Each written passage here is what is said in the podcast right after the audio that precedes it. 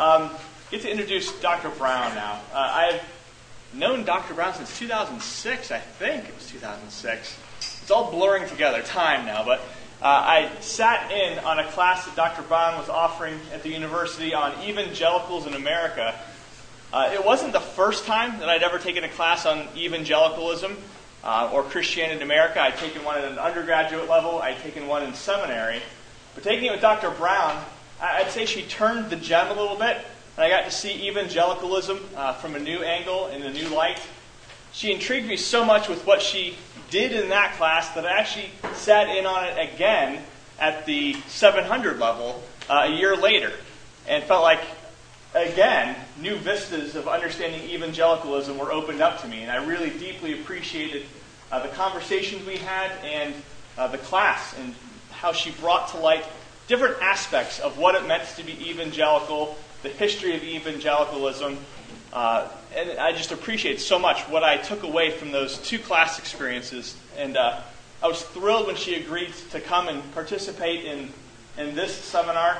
Uh, Dr. Brown's expertise, at least recent research, has been on charismatic and Pentecostal spirituality and those movements.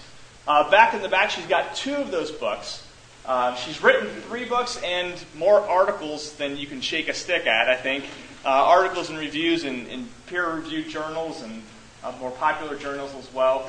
A very uh, sharp thinker, uh, incredible, careful research. You, if you just read the first chapter of that book, you see that. Dr. Brown's, again, as I said, her area of study is um, America. Well, how would you describe your it's broader than just charismatic and pentecostal spirituality that's been global okay global pentecostal and charismatic spirituality. Um, again uh, just a fantastic scholar. Uh, she's written uh, those two books and i'm i know i'm plugging those hard because i think we should get those right? Um, since she's been here at iu she's received endowment, uh, an endowment from the lilly foundation an award from the Templeton Foundation, and numerous other awards for her scholarship and teaching. And again, I think we're, we're incredibly pri- privileged to have her be here tonight uh, to share her expertise with us. Dr. Brown, thank you again. I really do appreciate it.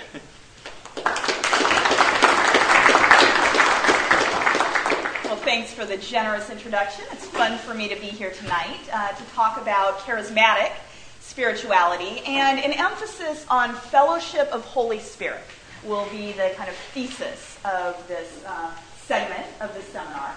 And to give you an overview of where we're going, we'll start off with a theology of uh, Holy Spirit from a charismatic perspective. I'll trace a brief history of charismatic movements, uh, particularly in America in the 20th century and up to the present day. Uh, and then we'll consider some of the issues that are raised by thinking about charismatic gifts in the modern world in particular. So let's begin with some of the theological considerations then. Uh, the term charismatic comes from the Greek uh, for uh, charism, or a good gift of God's love, or charis. Uh, and charismatic emphasis of spirituality, or this kind of close, deepening relationship with God, uh, emphasizes the cultivation of fellowship of Holy Spirit. And so here I'm drawing on the language of Corinthians uh, that it's, uh, may the grace of the Lord Jesus Christ and the love of God and the fellowship of the Holy Spirit be with you all. Uh, charismatics emphasize that God exists in three persons, uh, not terribly kind of heretical theology here, but a real emphasis on this. So Father, Son, and Holy Spirit. Um, but here the emphasis is important. That Holy Spirit is a person. Not an it, not a the, not a force, not an influence, but a person of the Trinity. And so in Acts, we see, for instance, that God anointed uh, Jesus of Nazareth with the Holy Spirit and power, and he went around doing good and healing all who were under the power of the devil. And here the key is that it is because God was with him. So God anoints Jesus with Holy Spirit, and then because of this anointing, God is with Jesus, not just an impersonal force here.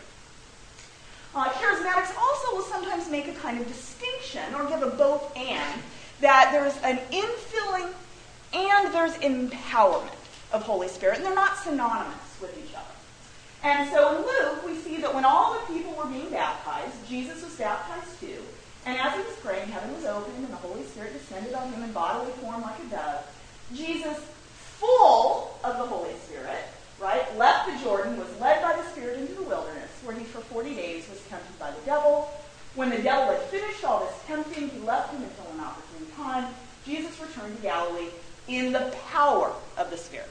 So when he's baptized, he's full of the Spirit, but then after he withstands the devil's temptations, it's then that he has the power of the Spirit, and that is when he begins his ministry of healing and casting out demons. He needs that power, not just that influence. Uh, there's also an emphasis by many charismatics on the presence of the Holy Spirit on earth with the Christians, whereas the Father and Son are positioned in heaven. And so here, an important verse is from John 16. Unless I go away, this is Jesus talking to his disciples, uh, go away from earth, the advocate, comforter, will not come to you. But if I go, I will send him to you. When he, the Spirit of truth, comes, he will guide you into all the truth. So you have this difference in positionality of God the Father, God the Son, together in the kind of place of power and dominion in heaven. Holy Spirit comes to be with Christians uh, uh, to do the work on earth.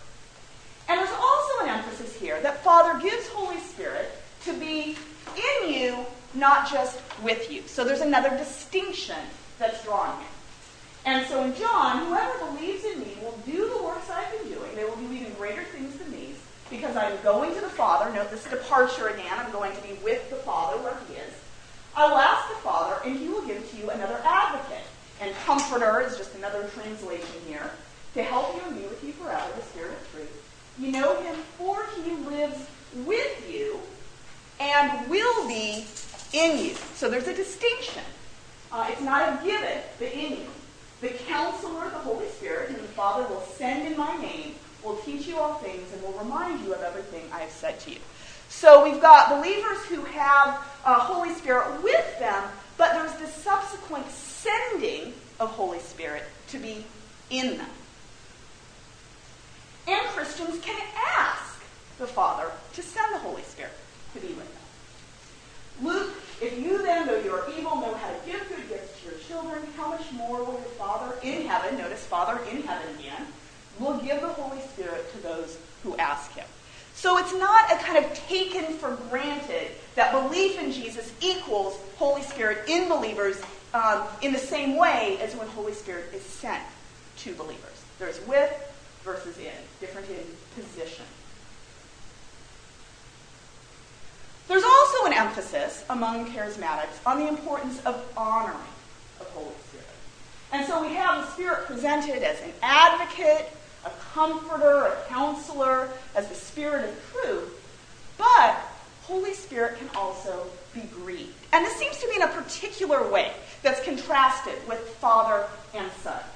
And so in Isaiah already, so Old Testament here, yet they rebelled and grieved his Holy Spirit, and similarly.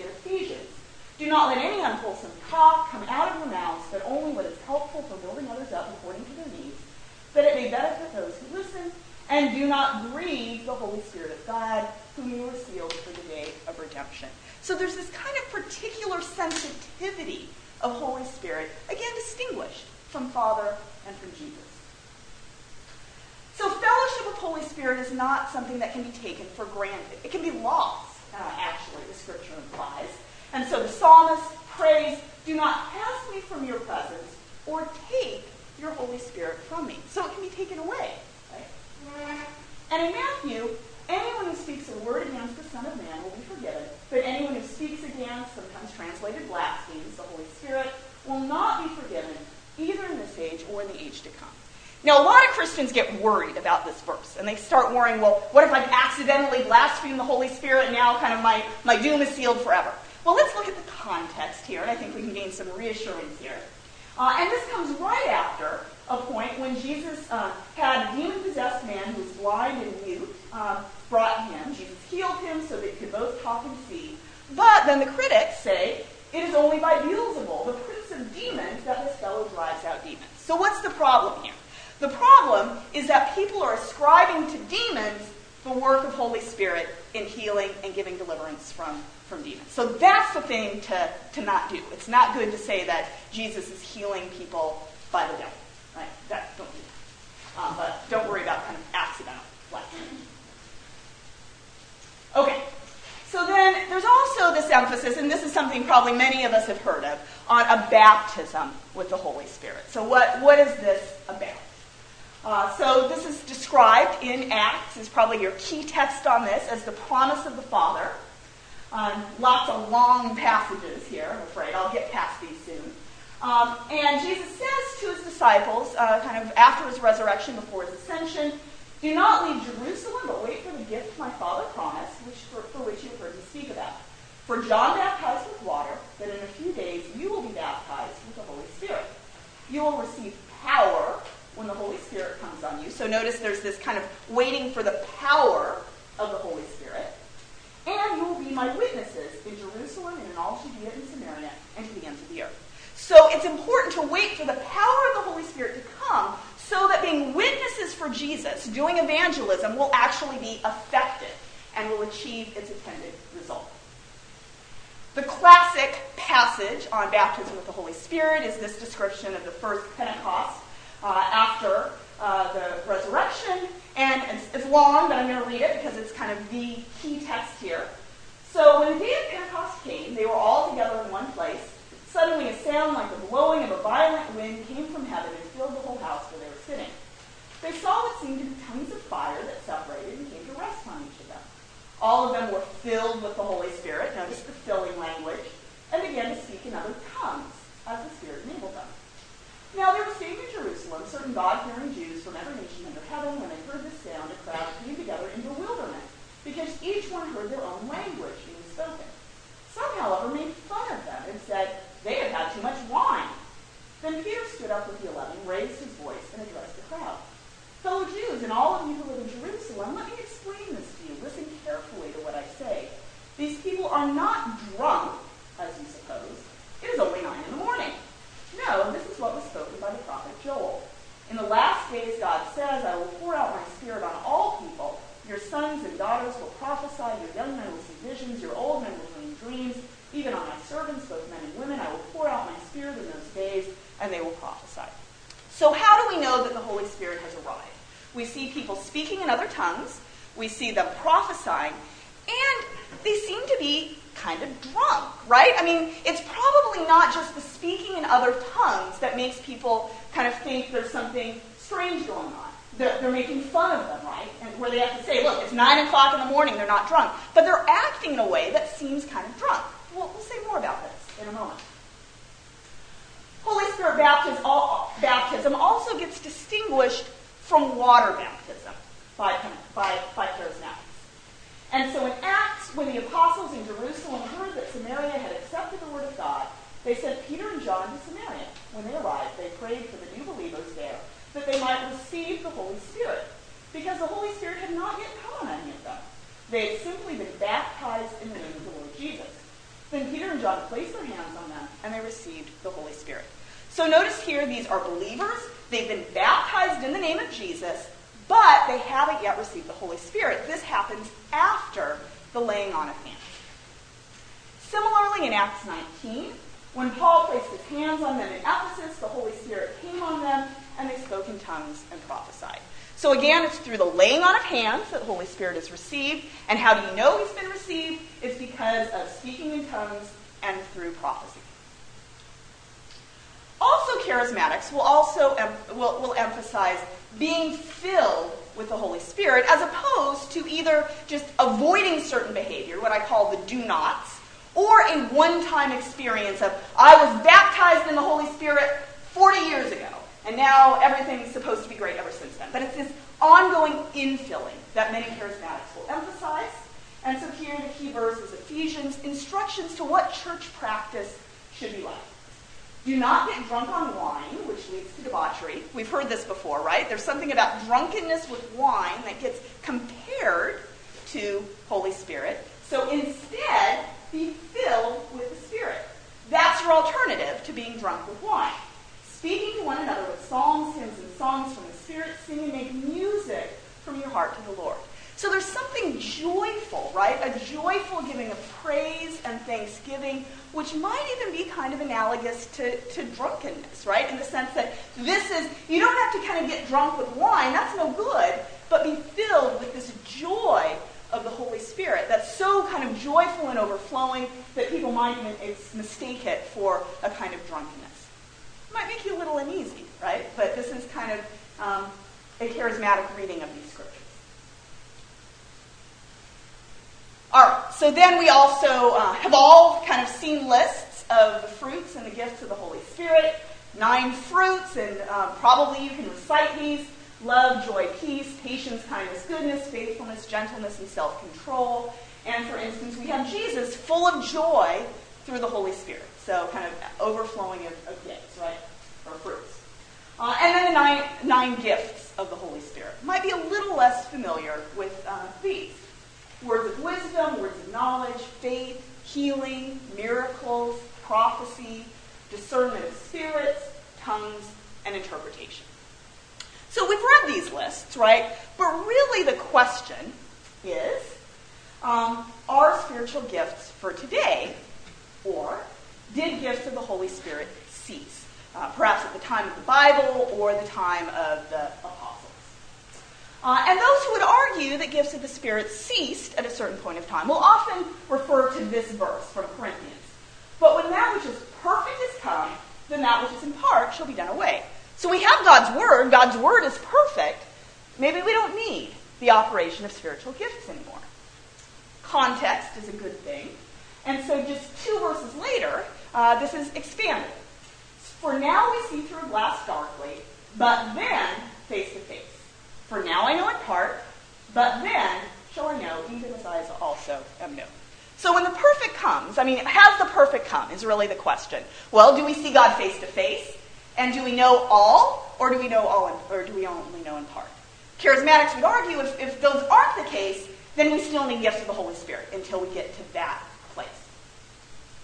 John Calvin was really the key architect of the doctrine of cessationism, or the argument that there was only a limited age of miracles. Uh, and the context was the Protestant Reformation. And basically, the story was this Catholics made a lot of claims of the miraculous. And in fact, they called on medical doctors to confirm their claims of the miraculous. And so when the Protestant reformers kind of made their complaints, uh, there was a challenge that was issued, and it was this Where are your miracles to confirm the truth of this new doctrine? And the basic response given by the reformers was, we don't need miracles because we're not giving you a new doctrine.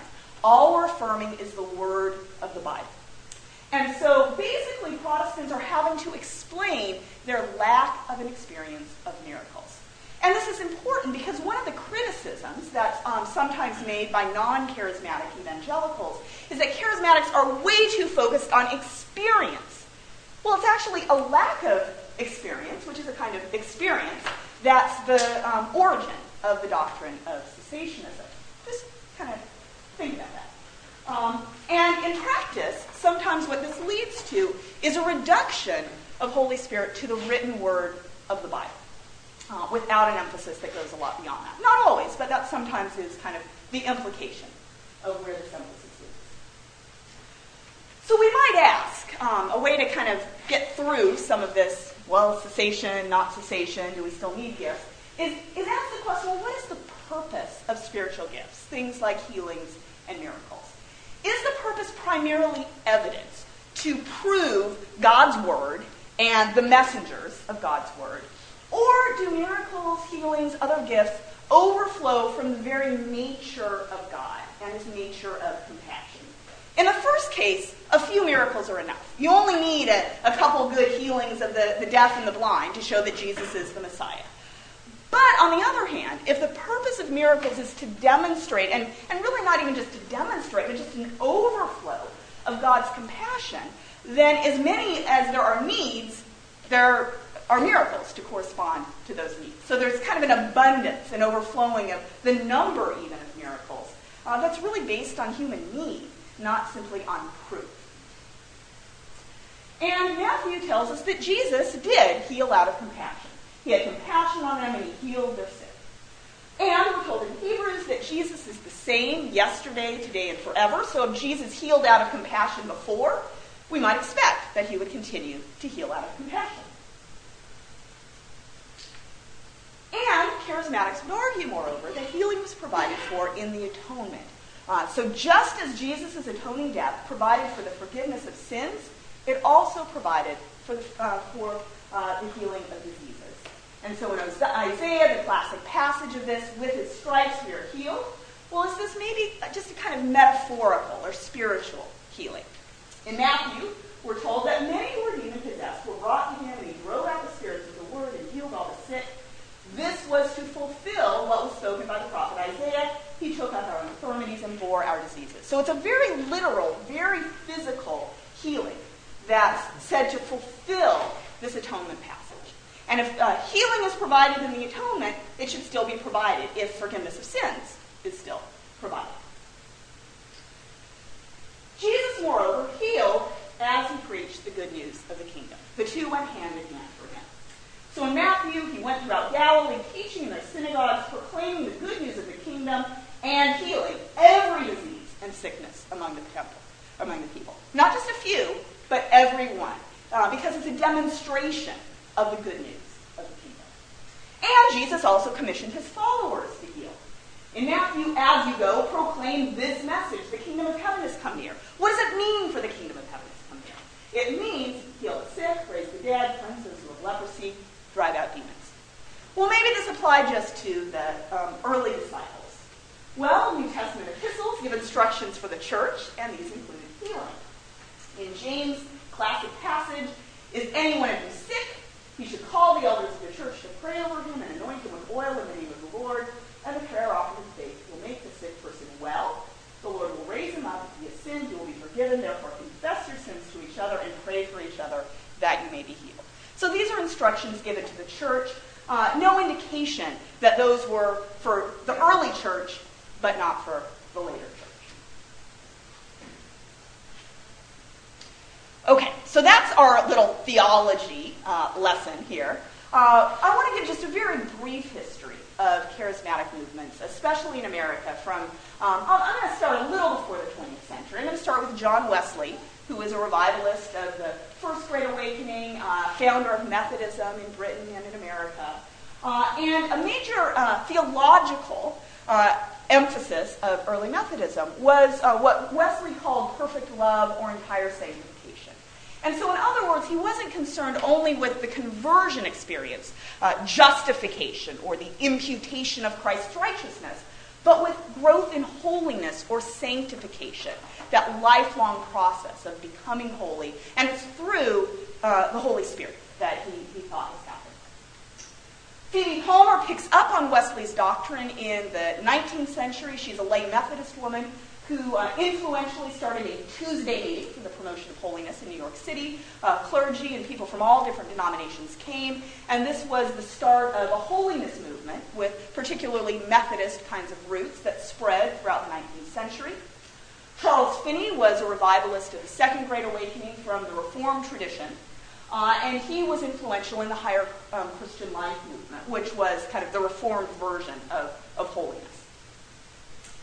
William Seymour, we're now moving into the 20th century, was an African American evangelist and pastor who was a part of the Azusa Street revivals of Los Angeles, California, often seen as one of the birthplaces of Pentecostalism. Uh, and sometimes scholars will talk about three waves of interest in the Holy Spirit in the 20th century. So the first is the birth of Pentecostalism at the start of the 20th century, and we'll get to, to the second too. John G. Lake, though, comes out of this first wave. He was a, a part of the Azusa Street revivals. And one of his contributions was the founding of what he called healing rooms. Uh, and these were based uh, in part in Spokane, Washington. He actually also started them a couple other places.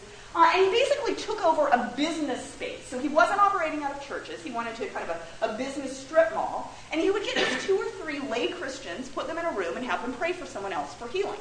Uh, and uh, then he would like go get medical doctors and x-rays to confirm that they actually were healed. Uh, and we'll see that this is influential later on as well. But he's kind of the one who started this idea. We're going to fast forward now into the middle of the 20th century with Dennis Bennett, and his significance here is that he was an Episcopal rector in Van Nuys, California, who claimed that he was baptized with the Holy Spirit, and he started speaking in tongues. Um, and this happened in 1959, and Newsweek and Time magazine actually picked up on it and said that this was the start of something new, and it was a kind of ecumenical charismatic movement. Uh, and this then is the second wave of the 1960s and 1970s. Now, despite Bennett's experience of speaking in tongues, generally charismatics uh, do not claim that you have to speak in tongues as the initial evidence of baptism in the Holy Spirit. This claim is made by some denominational Pentecostals, but if you're going to say, what's the difference between a charismatic and a Pentecostal, I would actually make this one of the, the dividing points that um, you may speak in tongues, but you don't have to, as kind of evidence of spirit baptism. Kathryn Kuhlman was another important figure of the second wave charismatic renewal movement, and she really ushered belief in spiritual gifts into mainstream denominations. One of her parents was a Baptist, the other one was a Methodist. Uh, and in her services, what's interesting is she would practice healing and giving of words of knowledge and even kind of people being slain in the spirit, falling over. Um, but she wouldn't allow people to prophesy or speak in tongues in her services. And this was because it just seemed too Pentecostal, too fringe, and too off putting to many mainstream church uh, and this really represents a kind of transition between classic Pentecostalism and this new charismatic movement. So people tended to be wealthier, better educated, more interested in medical documentation. Early Pentecostals were sometimes a bit anti medical, uh, but Kuhlman actually required people to present before and after medical records before she would publish their testimonies in one of her volumes. And you've got some of those volumes of testimonies, like I Believe in Miracles, that are on your list of suggested readings. Francis MacNutt is another uh, important figure of the charismatic second wave. He was a Catholic. That still is. Last I checked, he was in his 80s and on the conference circuit still. Uh, and he was educated at Harvard University, at the Catholic University of America, at Dominican Seminary, where he got a PhD. And he's often attracted some very highly educated, even medical audiences. He was also a co author on a medical journal article, and that's also in your uh, recommended readings. Uh, and so here we've got the birth of the Catholic charismatic renewal. Fast forward a little bit more to John Wimber, founder of the Association of Vineyard Churches. And Wimber started off uh, basically just reading in the Bible uh, that the kingdom of God included things like healings and casting out of demons. And so, even though he hadn't experienced this, he decided to start preaching on this in his church. And in fact, he preached on healing for 10 months before a single person reported healing in his services and he lost about half of his congregation. Then people started reporting healing like a lot. Uh, and so he became known for promoting power evangelism and basically arguing if you want your evangelism to be effective, there needs to be power of Holy Spirit behind it in things like prophecy and healings and miracles. And so he started equipping seminars for lay people to practice spiritual gifts. And he was really important in promoting the idea that it's not just clergy and leaders, but everyone should be doing the stuff. Or sometimes he'd say everyone gets to play. And there's this kind of light-hearted character to his emphasis. And so here then we have the third wave of interest in the Holy Spirit starting around the 1980s and the 1990s. So where does that lead us today in terms of our contemporary era and the, the charismatic movement? well, global Pentecostal and charismatic Christianity is just enormous and growing in today's scene. Uh, there's something like 500 million Pentecostals and charismatics out of the world's 2 billion Christians, and incidentally, about 100 million of them are Catholics. Uh, and 71% of them are non white, 66% of them belong to the two thirds world poor. 80% of the world's population lacks medical care, so this kind of correspondence may not be that surprising. People don't have any other access to healing, so they're interested does God heal? And in fact, in many parts of the world where people have these kind of very tangible physical needs, any kind of, quote, true God is someone who not only saves people for the afterlife, but meets practical needs in the here and now. So if you want to even be heard, you need to show that it's not just you're saved from your sins for the afterlife, but there's some real, tangible relationship with God now. Well, what distinguishes Pentecostal and charismatic Christianity from other forms of Christianity? Really, I would argue that healing is kind of the point of distinction. And I'm not the only one who argues this. Uh, surveys and polls from countries around the world make this point that even though we might think of Pentecostalism or charismatic movements as being associated with things like speaking in tongues or teaching on financial prosperity, send me all your money so that you'll get rich, or even snake handling, really that kind of misses the central emphasis on healing. And that's kind of this, this key. 70% of Pentecostals, charismatics around the world claim that they've had personal healing experiences. And if you look at parts of the world where Christianity is kind of really growing, cutting edge, first generation, as many as 90% of first generation converts say that they personally had a healing experience for themselves or a family member, and that was the primary reason why they converted to Christianity. Not just secondary, primary reason. Uh, you, if you want to hear more about kind of some of the world diversity of charismatic movements, this is the, the edited volume that Dan's been helpfully uh, marketing for me here. Um, but there are 17 other scholars, this isn't primarily me who's writing this, um, who are writing about charismatic Pentecostal movements in different areas of the world and among different communities. And, and you can see really some of the, uh, the variety that exists within Pentecostal. I want to highlight just a couple of figures uh, from our era that I've looked at in my own research. One of them is Randy Clark. Uh, he was the guest preacher when the Toronto Blessing revivals in the 1990s began. And basically, the short version of the story is that he was invited from St. Louis, Missouri to Toronto, thus Toronto Blessing, for a four day sermon series. And then, to everyone's surprise, people um, started to uh, laugh with joy. They started to report experiences of healing. Uh, they started to feel like the Holy Spirit was just really present in this unusual, tangible way. And so they kept the meetings going uh, over the course of the next 12 years, like six hours a night, six nights a week of meetings. Some 3 million people visited Toronto. Many of them, when they returned to their home churches, said that they started to experience the same kind of charismatic phenomenon there. So very influential. And Clark himself went on to found a missions organization called Global Awakening, which is now active in 36 countries. Heidi and Rolland Baker were two of the pilgrims to Toronto. They visited there, felt they were transformed by it. And they're now directors of Iris Ministries in Mozambique, which has spread into some 25 countries. And they claim to have started 10,000 churches and to uh, daily provide for the needs of 10,000 orphan children. And they point to their experience in Toronto as making all of that uh, start to happen. And we'll say more about that uh, in particular. Uh, I also want to mention one other figure, Cal Pierce, who's the director of the International Association of Healing Rooms, which is based in Spokane, Washington. Pierce was himself a retired real estate developer who said that he reopened the John G. Lake healing rooms of the early 20th century. And so now there are hundreds of healing rooms affiliated with this movement, and it's usually just two or three lay Christians in a room praying for someone uh, for physical needs, emotional, spiritual needs, and a lot of claims of healing come out of this movement. And in fact, there's a Bloomington Healing Rooms, which isn't officially affiliated, but is modeled on that same kind of Spokane um, uh, set of practices. Uh, in fact, there's uh, business cards for the uh, Bloomington Healing uh, Rooms that are on the back table. Okay, so what do we mean when we talk about healing practices? And I want to just say a little bit about my studies of uh, practices in North America as well as Brazil and Mozambique. Uh, now, most people, um, uh, at least in America at large, but I think often in the evangelical church, have a sense that, well, there's kind of these high profile faith healers. People like Benny Hinn in the white suit, or maybe Steve Martin, who's happy to take a lot of money from you for uh, the healings you hope to get. Um, in practice, I find that that doesn't tend to be what most healing practices uh, are anything like. Uh, more often, it's mundane secular spaces like praying in a hospital, praying in a business parking lot, perhaps a Walmart. Uh, ordinary people, not big leaders, not a lot of flamboyance, no money changing hands. Uh, I have also looked at big healing services, particularly those coming out of the Toronto Blessing. And here's a picture of Randy Clark praying for people there.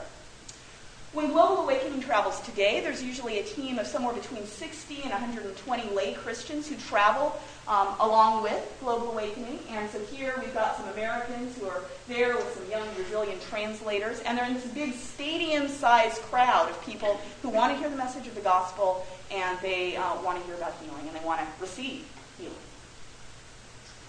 Here are Heidi and Roland, Rolland Baker in uh, Baker, rather, in uh, Mozambique. We'll hear more about them in a bit. Uh, this is just a picture of John G. Lake's original Healing Rooms address uh, in Spokane. Uh, and that's where Cal Pierce first opened the healing rooms. Uh, they moved to a new location after an earthquake, and there you can see me taking a picture. This is the inside of one of the prayer rooms in Spokane, and I'm going to zoom in on that second picture on the right.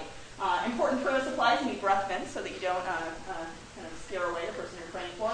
And then here's some communion elements, and so maybe kind of some overlap here with the churchly sacramental spirituality, because charismatics emphasize that healing is provided in the body of Jesus, just as forgiveness is provided in the blood of Jesus. Uh, important theological point. And it comes from the atonement. Here's a wall of healing with testimonies from Spokane, and I'll zero in. Brain tumor healed, praise his name. Medicine reduced for thyroid after prayer, Jesus is wonderful. Or this one, healed of total mental breakdown, stopped by on the way to Sacred Heart Mental Ward and was healed and went home. Praise Jesus. I'm picture to prove it, I guess. Okay. So how do we think about charismatic gifts in the modern world? Uh, some figures I want to throw out here. About 23% of Americans would identify in some way with charismatic or Pentecostal movements. More broadly than this, 82% of Americans say that they believe in the healing power of prayer. More striking than this is that 73% of medical doctors in the U.S. say that they believe miraculous healing occurs today. So somehow modernization hasn't led to an eradication of belief in spiritual gifts. But what do we make of this? And in particular, can and should science test charismatic? Uh, I want to argue that there are three basic groups of people here. Uh, for some, no evidence of charismatic gifts like healing would be enough. Miracles don't happen, so scientific proof of miracles makes no sense. It's incompatible with science, or healing isn't for today. There's a middle group um, with the healing agnostic in it. They'd like to believe but need evidence. Is there scientific evidence of God healing today? Or the third group, the believer in healing. Of course God heals today. We don't need proof or don't test God. And I would argue, what I've seen in my research is that most people belong to that second category. Uh, they want to believe, but they want modern scientific evidence, medical evidence, to help them believe that, that healing is available through God today. So, what does empirical or scientific research on prayer, in particular for healing, reveal? And I'm going to focus now in on healing, uh, especially because I've made this argument that healing is really that central spiritual gift that distinguishes charismatics and Pentecostals from other Christians. And so I'm going to comfortably kind of zone in and focus in on, on healing. Uh, there have been mixed results from scientific studies. So, for instance, Randolph Byrd did a study of cardiac patients, and he found that if you gave people the name of someone they'd never met and their condition on a piece of paper and said, pray for them, the people who had that happen for them would get better, and those who didn't uh, got worse. And so, this has been called distant intercessory prayer. Another well known study of distant intercessory prayer was done by Herbert Benson. Uh, and this, um, probably, if anyone's heard of any study, this is the one they've heard of. Uh, and it's because there was a very disturbing conclusion that Benson reached.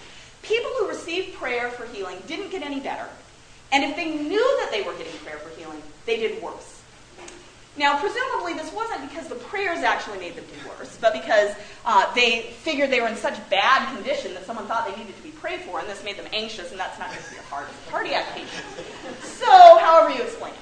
So, one issue here with both studies like Byrd and Benson is people don't usually pray like this with a little name on a piece of paper for someone you've never met. Right? That's just not how it's done. People who are expectantly praying for healing, they think their prayers are going to actually matter versus they're dutifully kind of saying, oh, I'll pray for you, and then they probably never do. Right? They'll usually go to someone they know, put hands on them, hug them, sympathize with their sufferings. It's up close, it's personal, it's even emotional.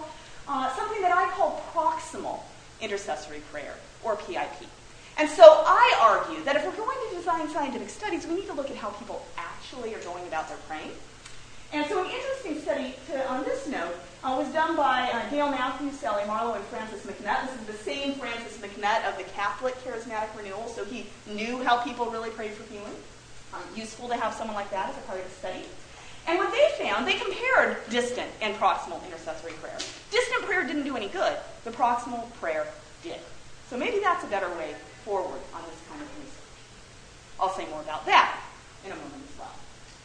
Well, how should charismatic prayer be tested? Uh, and here I want to draw a modern analogy to the Hubble Space Telescope. Uh, and one of the reasons it takes such wonderful pictures is it uses several different types of cameras. And so I would argue that you need to have multiple approaches, not just clinical studies, whether it's proximal or distant intercessory prayer, um, but rather a variety. And, and, this is what I try to do in the book Testing Prayer. And I basically um, propose a model of four different approaches to looking at prayer. First of all, medical records are useful for asking a particular question. Are healing claims documented? Second, if we look at survey research, we can get insight into how do sufferers perceive healing prayer. Third, clinical trials help us to ask, can health outcomes of prayer be measured? And finally, follow-up. Do healing experiences produce lasting effects? And I want to say a little bit about each one of these kinds of cameras. Uh, so camera one, medical records. Are healing claims documented? Uh, and I want to give um, just a, Medical records have been pre- presented for all kinds of conditions, and I'm not going to go through each of these examples, but to give you some sense of the variety of conditions, people have presented before and after records. And records are useful to a degree in confirming that there was no obvious medical or natural explanation for observed improvements in someone's condition. Uh, now, that doesn't prove that uh, a divine or superhuman agent was responsible, or even that prayer was responsible, or even that the condition was permanently healed. It just shows that there was some kind of correspondence between the claim and what the medical records show. Uh, but as we'll see, that's an important thing to do. I want to give some case studies of this then. Uh, Daisy is one of the informants I met. She had worn hearing aids for some 30 years, uh, and she had a progressively worsening hereditary inner ear problem, and it caused her mother to go deaf. Uh, and she uh, said, uh, well, actually, she didn't just say, she presented um, audiometry tests from 1999, not pictured here, that showed moderate hearing loss. I did picture the 2004 test, which showed worsening hearing. It was now moderately severe to severe. And what we have on this chart is the right ear is the O, the left ear is the X. And basically, the lower down on the chart you are, the worse the hearing. And we see speech, recognition thresholds of 60 for the right and the left ear. Uh, the higher the threshold, the worse the hearing. Well, Daisy claimed that in 2008 she received proximal intercessory prayer. Uh, and she, quote, felt my fingers on fire and the warmth of the Holy Spirit inside of me, after which she could reportedly hear without her hearing aids. Well, two weeks later, she went back to her audiologist to have her hearing be tested, and she showed normal thresholds in the lower frequencies with moderate loss in the higher frequencies. And notice that all of these levels are higher up on the chart, thus better in hearing. And we see a speech recognition threshold of 25 in the right ear and 15 in the left ear. Uh, now, this wasn't a temporary shift in hearing because she had another screening done in 2010, which I didn't picture, which showed that she still had normal hearing thresholds in the speech frequencies. Now, medical records do not prove that God healed Daisy through prayer. But what they do show is a kind of confirmation that Daisy's claim of improved hearing had some basis in fact. She did actually hear better. I want to give another example of how um, medical records have been presented to support resurrection claims. And so here we have a death certificate with deceased uh, written as the conclusion here. Uh, and so here the story is that a healing evangelist, uh, Mahesh Chavda, um, he's, a, he's a Kenyan of Indian descent who works in the same networks with Heidi Baker and Clark. He's based in the Carolinas now. Well, he claims that he was in Zaire, or now Democratic of the Republic of the Congo, uh, and he had a word of knowledge uh, uh, or a divine revelation for someone whose son had died earlier that morning. He prayed for a man whose six year old son had been diagnosed as dead eight hours previously, uh, and this was after the doctors had tried to revive him by administering an injection by sticking needles into his arms and chest, and by holding an open flame against his legs. Well, at the time of prayer, the boy started to move in the arms of a relative. There's no way to prove that this boy was really dead, uh, but his family was sufficiently convinced that they all converted to Christianity. Uh, Chavda went back, and visited the boy some five years later, and he was still doing fine. Uh, Chavda also gives another report. He says that he fortuitously uh, took a photograph of this 60 year old Pakistani woman who was begging at an evangelistic service shortly before she uh, received her sight. So here she's testifying to her healing, and she says that she saw a brilliant flash of light. Her vision was restored just after Chavda said this. Now, Lord Jesus, show these people that the message of the gospel is true. And then she could see. Okay, another example here uh, from Heidi Baker, the Mozambique missionary. She claims that she's been miraculously healed a number of times. Uh, this includes dyslexia, pneumonia, uh, multiple sclerosis, and most recently, a methicillin resistant Staphylococcus aureus or MRSA infection. And I'll give this last story. So Baker says that in 2005, uh, she was hospitalized in South Africa uh, as well as Malaysia for a total of 32 days uh, on the strongest antibiotics available for MRSA, and yet the doctors told her, write your tombstone. So she checked herself out of the hospital and went to see a, quote, specialist in Toronto. Uh, this wasn't a medical doctor, it was Jesus. Uh, she was scheduled to preach there, although no one expected her to really get up and preach. They thought she was going to die there. Um, well, there's a conference DVD of her preaching, and it shows that at the end of her two hour long sermon, I'm only going to preach for one hour tonight, so two hour long sermon, uh, she seems stronger than she was at the beginning. Well, she also has medical records that confirm her claim that she went to a hospital that specializes in the treatment of MRSA two days later, uh, and the medical professionals who examined her were convinced that she'd had MRSA, but they did laboratory tests that showed no Staphylococcus aureus uh, could be isolated. Uh, she didn't need to be hospitalized. They simply sent her home and said, well, for some reason, you don't have this anymore. So again, this doesn't prove that she was miraculously healed, but it does show that doctors were convinced that she had the condition and now she didn't. Confirms details of her story. One final example of medical records. Uh, Frank claims that he um, uh, was unable to read with his left eye for 24 years as a result of a shrapnel wound until one night he received prayer.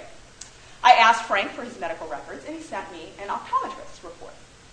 Uh, and it stated that on O2, the left eye uncorrected visual acuity was 2200, whereas in 2007, it was now 2040. Pretty big shift, right? 2200, 2040. Well, when I followed up with the optometrist, he revealed that the record had been, quote, altered. The phrases on 02 and now 2040 had been added to the record. Now, the meaning of the record is totally different when you get rid of those two phrases. Now, what it says is that in 2007, his vision was 2200 after Frank's supposed healing. Such cases of apparent fraud don't seem to be common, um, but they do seem to exist, and medical records examination is one way to sift out which claims are more credible than others. And this is one of the reasons why I argue, even for people who believe in healing, looking at medical records is actually a really important thing to do. Uh, and in fact, there's a new institute, the Global Medical Research Institute, which has just been launched. Uh, it's a nonprofit research organization that seeks to apply the rigorous methods of evidence-based medicine to study Christian spiritual healing practices. Uh, they've got a brand new website, uh, which you can find, globalmri.org. Uh, and basically, it's a place where people can submit their before and after medical records. Uh, and then they're evaluated by a panel of experts who will publish the results both on the website and in peer-reviewed journals. And this is an effort to do some of that sifting out uh, of, of cases and claims. Okay, more briefly now, I'm going to look at camera two, or surveys. And where surveys are useful is in shedding light on the perceptions of prayer recipients. They can't confirm the accuracy of those perceptions, but they're nonetheless revealing. And so I looked at surveys from 921 respondents from North America, Brazil, and Mozambique. And what I found is that 60% of them reported that they'd had some kind of past healing experience. Uh, and even relatively minor healings, this caught my attention, seemed to be quite memorable. And so here an example is a British man who said, I had muscle spasms in my upper back with pain about 35 years ago, and was prayed over and received total healing in the mid 70s. Not a trivial experience for this man, as some scholars have argued most healing claims are. 72% of those surveys said that they currently needed healing, and the most common complaint was just pain in some part of their body. 37% reported that they had had a new healing experience at the surveyed conference or church service. Uh, and what's interesting here is that many people had already received prayer for the same condition on a previous experience, believed that they'd had improvement, but then as they got more prayer, they got more improvement. And so here a really telling example is from a Brazilian woman. She said, I fought with a reading problem from 2002 to 2004, and I was healed in a prayer marathon after being prayed for 49 times. So she had some perseverance to keep getting prayer. 87% of those who claimed healing based their claims on some kind of sensible improvement in symptoms. Their pain was uh, relieved or they could do something they couldn't do before. Very few of them are just claiming healing by faith. Uh, and what was interesting here is that even those who had a high self reported faith level were actually no more likely to claim healing than those who admitted they had pretty weak faith, but they were willing to go and get prayer. And many of them attributed their healing less to their faith than to God's love and so for here, for instance, God's great love, the love of Christ for me, God met me and knows me, Jesus lives and heals, God's power, love. Camera three then, clinical trials. Can health outcomes of prayer be measured. This is where I was involved in publishing in the Southern Medical Journal a study of the therapeutic effects of proximal intercessory prayer on auditory and visual impairments in rural Mozambique. Kind of a mouthful of a title there. Worked along with a number of medical researchers on it. And I actually want to show you a video that's just um, less than five minutes here to give you a sense of the kind of prayer practices uh, that I was looking at and thus why I use the methods that I did. This takes some serious spiritual guts. This is from the film Finger of village. God, which is on your Getting people to come by singing and dancing. Show the Jesus film. For many, this is the first movie they've ever seen, and they often yell warnings to Jesus when he's on trial. After that, tell the people who Jesus is and how much he loves them. Then prove it by healing the deaf and the blind. I'd never seen anything like it. I never even heard of anything like it. But here it was, right in front of my eyes. A woman from Laguna Beach, California, with a PhD in systematic theology from King's College in London, bringing the boldness of faith to a desperate people that, quite frankly, took my breath away. So we went to the bush. We went to a Muslim village that had never heard the name of Jesus before. A village of mud huts and dirty feet, where the women walked ten hours to simply get water. We danced, we sang, we watched a film about Jesus, and Heidi preached. Before the night began, God told Heidi not to pray for anyone until, quote, the deaf woman came forward. So she called for her, over and over again, for 20 minutes. She said later that if the woman never came forward, we were all going home. But then, from out of the darkness, she came.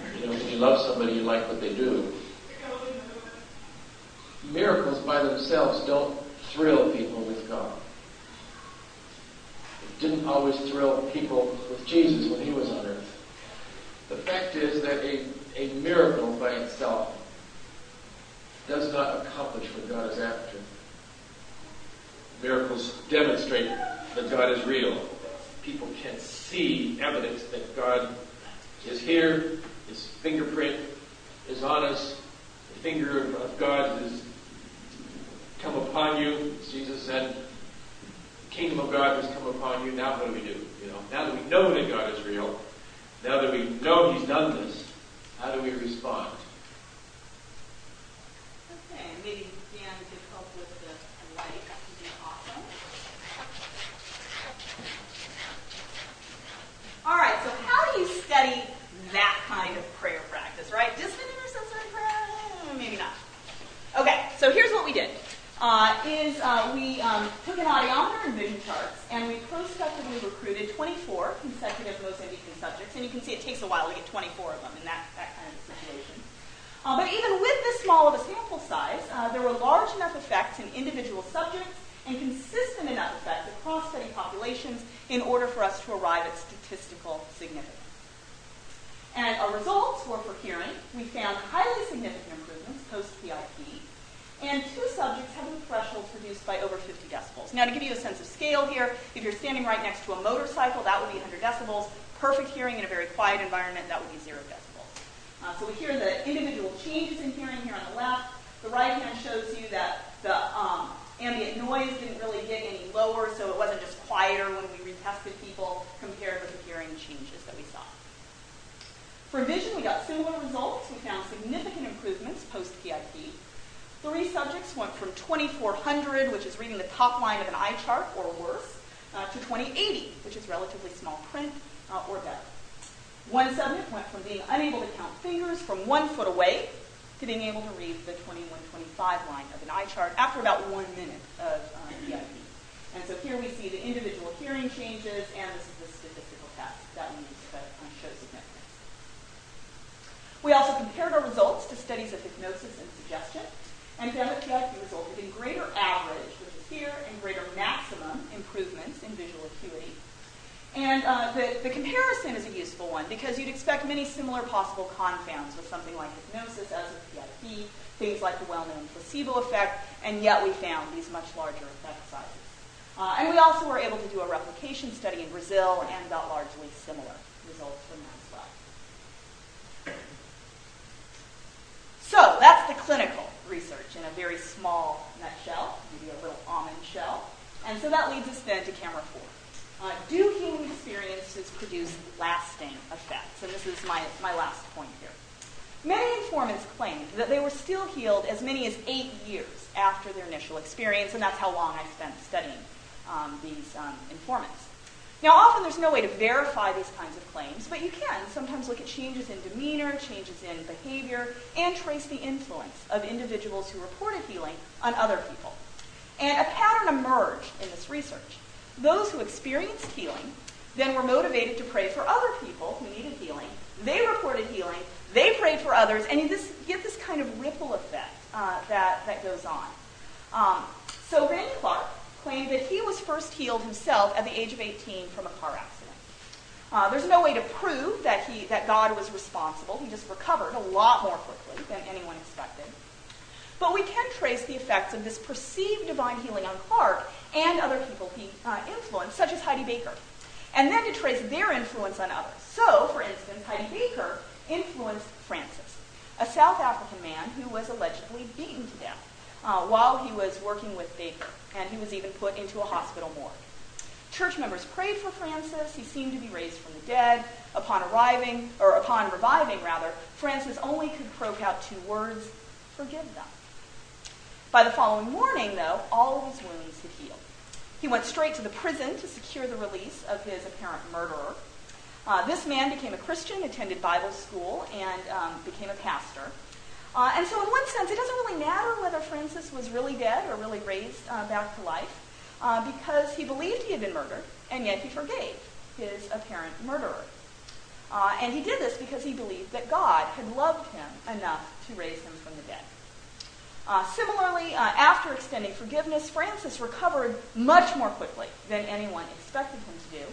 And the assailant, who believed he was a murderer and yet had been forgiven by the person he killed, Uh, had, a, had a change in, in his life, right? This motivated him to change the entire direction of his life. I'll give another example of George, who is an American man who, like Francis, believes that he was rescued from a death sentence. He was diagnosed with an untreatable brain tumor, and he received prayer at many charismatic conferences, including from Randy Clark and Mahesh Chavda. George, in turn, took other people to conferences and began to pray for other people's healing. So, for instance, there was Mimi, who he took to a Mahesh Chavda conference. Mimi was dramatically healed from asthma, after which she won a track scholarship to college. Uh, she began to pray for her friends. A number of them decided to become Christians. George also prayed for a woman named Donna, who had had chronic side pain for the past 10 years. She immediately experienced partial relief, which encouraged her to persevere in seeking healing for the next two years. Donna's final healing was actually rather anticlimactic. She was not at the time seeking healing for herself, but was rather bringing a friend who needed healing to a conference. A speaker had a word of knowledge for someone who had side pain. Donna stood up in response to the word, noticed that the pain was gone, and sat down, and no one knew that anything had actually happened. There was nothing visibly obvious to observers. And the conference DVD shows that the entire episode took about five seconds. Meanwhile, Donna, uh, or meanwhile George rather, who is fluent in Spanish, traveled around Latin America as a healing evangelist, and he met Antonio, a Nicaraguan pastor who was relieved of a toothache uh, while George was preaching. Uh, well, Antonio went to the hospital to pray for his mother, who had been experiencing heart pain. The heart pains disappeared. She was released from the hospital. The next day, Antonio prayed for a member of his church by the name of Giovanni, and he was relieved of leg pain. Giovanni, in turn, prayed for his wife, who experienced relief from a throat tumor, and now she was able to sing again, where she couldn't before. And then Giovanni also prayed for a woman whose baby had a fever. Well, not only did the baby feel cooler after the prayer, but the woman reported that uh, her broken toe had been healed, even though the person hadn't been praying for the healing of her toe. Uh, it had just sort of happened anyway. And so it's in this way that one healing experience often sets off chain reactions in which many people report experiencing God's love through healing. So where is this all taken?